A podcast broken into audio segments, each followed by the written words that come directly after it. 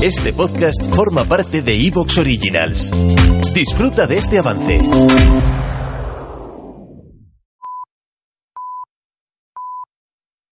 Soy Fernando Díaz Villanueva. Hoy es 15 de diciembre de 2020 y esto es La Contracrónica.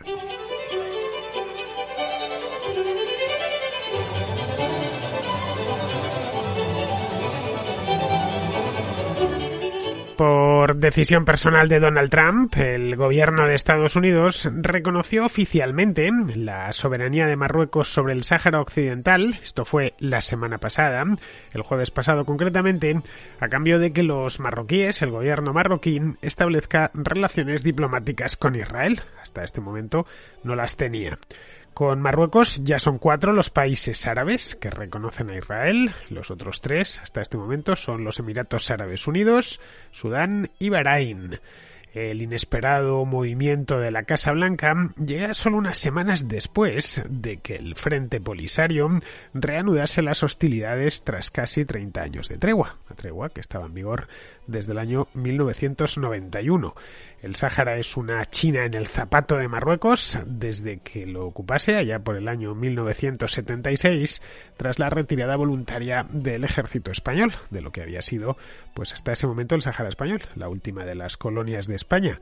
El territorio formalmente sigue dependiendo de España en espera de, que se descolonice. Esto es lo que dice la Organización de las Naciones Unidas pero los hechos consumados se han terminado imponiendo, tal y como se preveía ya desde hace tiempo.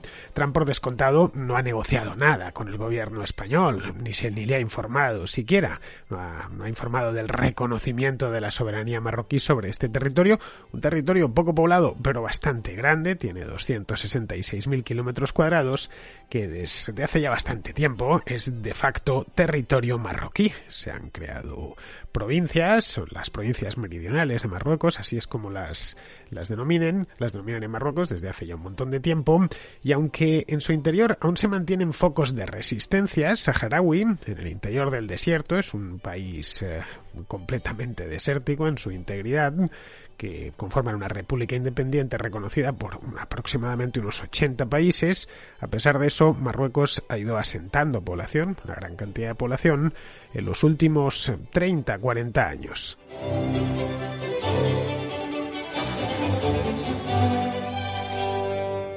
El jueves pasado, el presidente Donald Trump quiso ir aquilatando su legado con una decisión inesperada.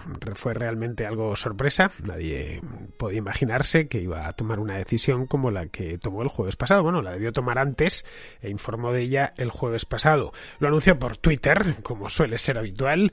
Ya veremos si Biden tiene la misma forma de comunicarse con el resto del mundo o lo hace de manera más tradicional a través de su jefe de prensa. En el caso de Trump nos hemos mal acostumbrado porque había un hilo directo de, todo el mundo directamente con el presidente de los Estados Unidos. Lo hizo con sus uh, tweets breves uh, que suele poner. No sé, la verdad es que Donald Trump, esto hay que agradecérselo, no se enrolla mucho y tampoco habla politiqués. Es decir, que cuando quiere transmitir algo, y esto lo hemos podido ver esto en estos últimos cuatro años, lo dice de manera clara y concisa. Lo que venía a decir era que acababa de firmar una proclamación reconociendo la soberanía marroquí sobre el Sáhara Occidental. Tras ese tuit puso otro en el que recordaba, que una manera de justificación, que el sultanato de Marruecos había reconocido a Estados Unidos muy prontito, allá por el año 1777, es decir, un año después de la declaración de independencia, cuando todavía los Estados Unidos originales se encontraban en, del, primer momento se encontraban en guerra contra los británicos, por lo que era justo, no le parecía, por lo menos el presidente justo, devolverles la cortesía, reconociendo ahora, doscientos y pico años después, su soberanía sobre el Sáhara Occidental. El hecho es que la presencia marroquí en el Sáhara Occidental es uh, muy reciente. No perteneció nunca ni formó parte del sultanato de Marruecos durante siglos hasta la llegada de los españoles. Aquello era un lugar muy deshabitado, no podía estarlo, teniendo en cuenta que no tiene apenas superficie cultivable. Es uh, de estos países que son puro desierto, algo similar a lo que es, por ejemplo, Mauritania. Pero cuando digo puro desierto, es puro desierto, desde la línea de costa hasta el último kilómetro del país, ya dentro del, dentro del, del propio Sáhara. En otros países africanos, por ejemplo, Marruecos sí tiene una parte en el Sáhara, pero hay otras zonas, especialmente en el norte del país, que son fértiles, tiene además eh, altas montañas en las que incluso nieva, hay hasta estaciones de esquí en Marruecos. No sé si muchas, pero vamos, me consta que, que se puede hasta esquiar allí. No es el caso ni mucho menos del Sáhara Occidental. Por lo tanto, todo lo que había allí eran poco menos que unas tribus eh, bereberes en origen, luego llegaron árabes de otras partes de África, pero del norte de África, pero vamos, que había muy poquita población y nunca formó parte del, del sultanato de Marruecos. Así que mm, la presencia de Marruecos como tal es algo de, hace, por decirlo de una manera figurativa, de hace cuatro días, de los años 70, del año 1976, para ser más eh, concretos, cuando la potencia colonial de aquel territorio, que era España, España había recibido los derechos de colonización en la conferencia de Berlín, allá por el año 1884, cuando los europeos se repartieron África, y desde entonces pues había permanecido como, pues como una colonia española, de las pocas que España llegó a tener en África, junto a Guinea Ecuatorial, o el Cabo Jubí, o el Sidi Ifni. Estaban, eso sí, casi todas en, exceptuando Guinea Ecuatorial, estaban casi todas en esa zona. Pues en el año 76, había poquito después de que muriese Francisco Franco, España se retiró, el ejército, en esencia, se retiró de allí, dejando aquello a expensas de marroquíes y de mauritanos que no tardaron en ocuparlo. De hecho, primero se lo dividieron. Tras los acuerdos de Madrid, pues eh, quedó aquello como un lugar eh, en espera que entrase alguien, a pesar de que ya tenía una población, no era muy numerosa, eso sí. El primer acuerdo era que los marroquíes iban a quedarse con dos tercios y los mauritanos con un tercio.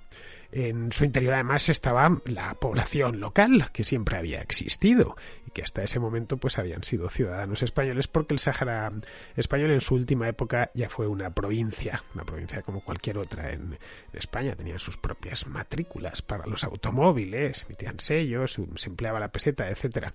Bien, los eh, saharauis por su parte, al margen de lo que se decidiese o no se decidiese en Madrid o en Naciones Unidas, lo que hicieron en ese mismo momento, principios de 1976 fue constituir una república, la República Árabe Saharaui Democrática, la RASD, por RASD, es unos, como lo que le pusieron un nombre tan largo, pues al final tuvieron que tirar de acrónimo, que estaba desde el principio aliada con la vecina Argelia, cuyas relaciones con Marruecos pues siempre históricamente han sido bastante malas. Poco después de esto, Mauritania ¿Te está gustando lo que escuchas? Este podcast forma parte de Evox Originals y puedes escucharlo completo y gratis desde la aplicación de Evox.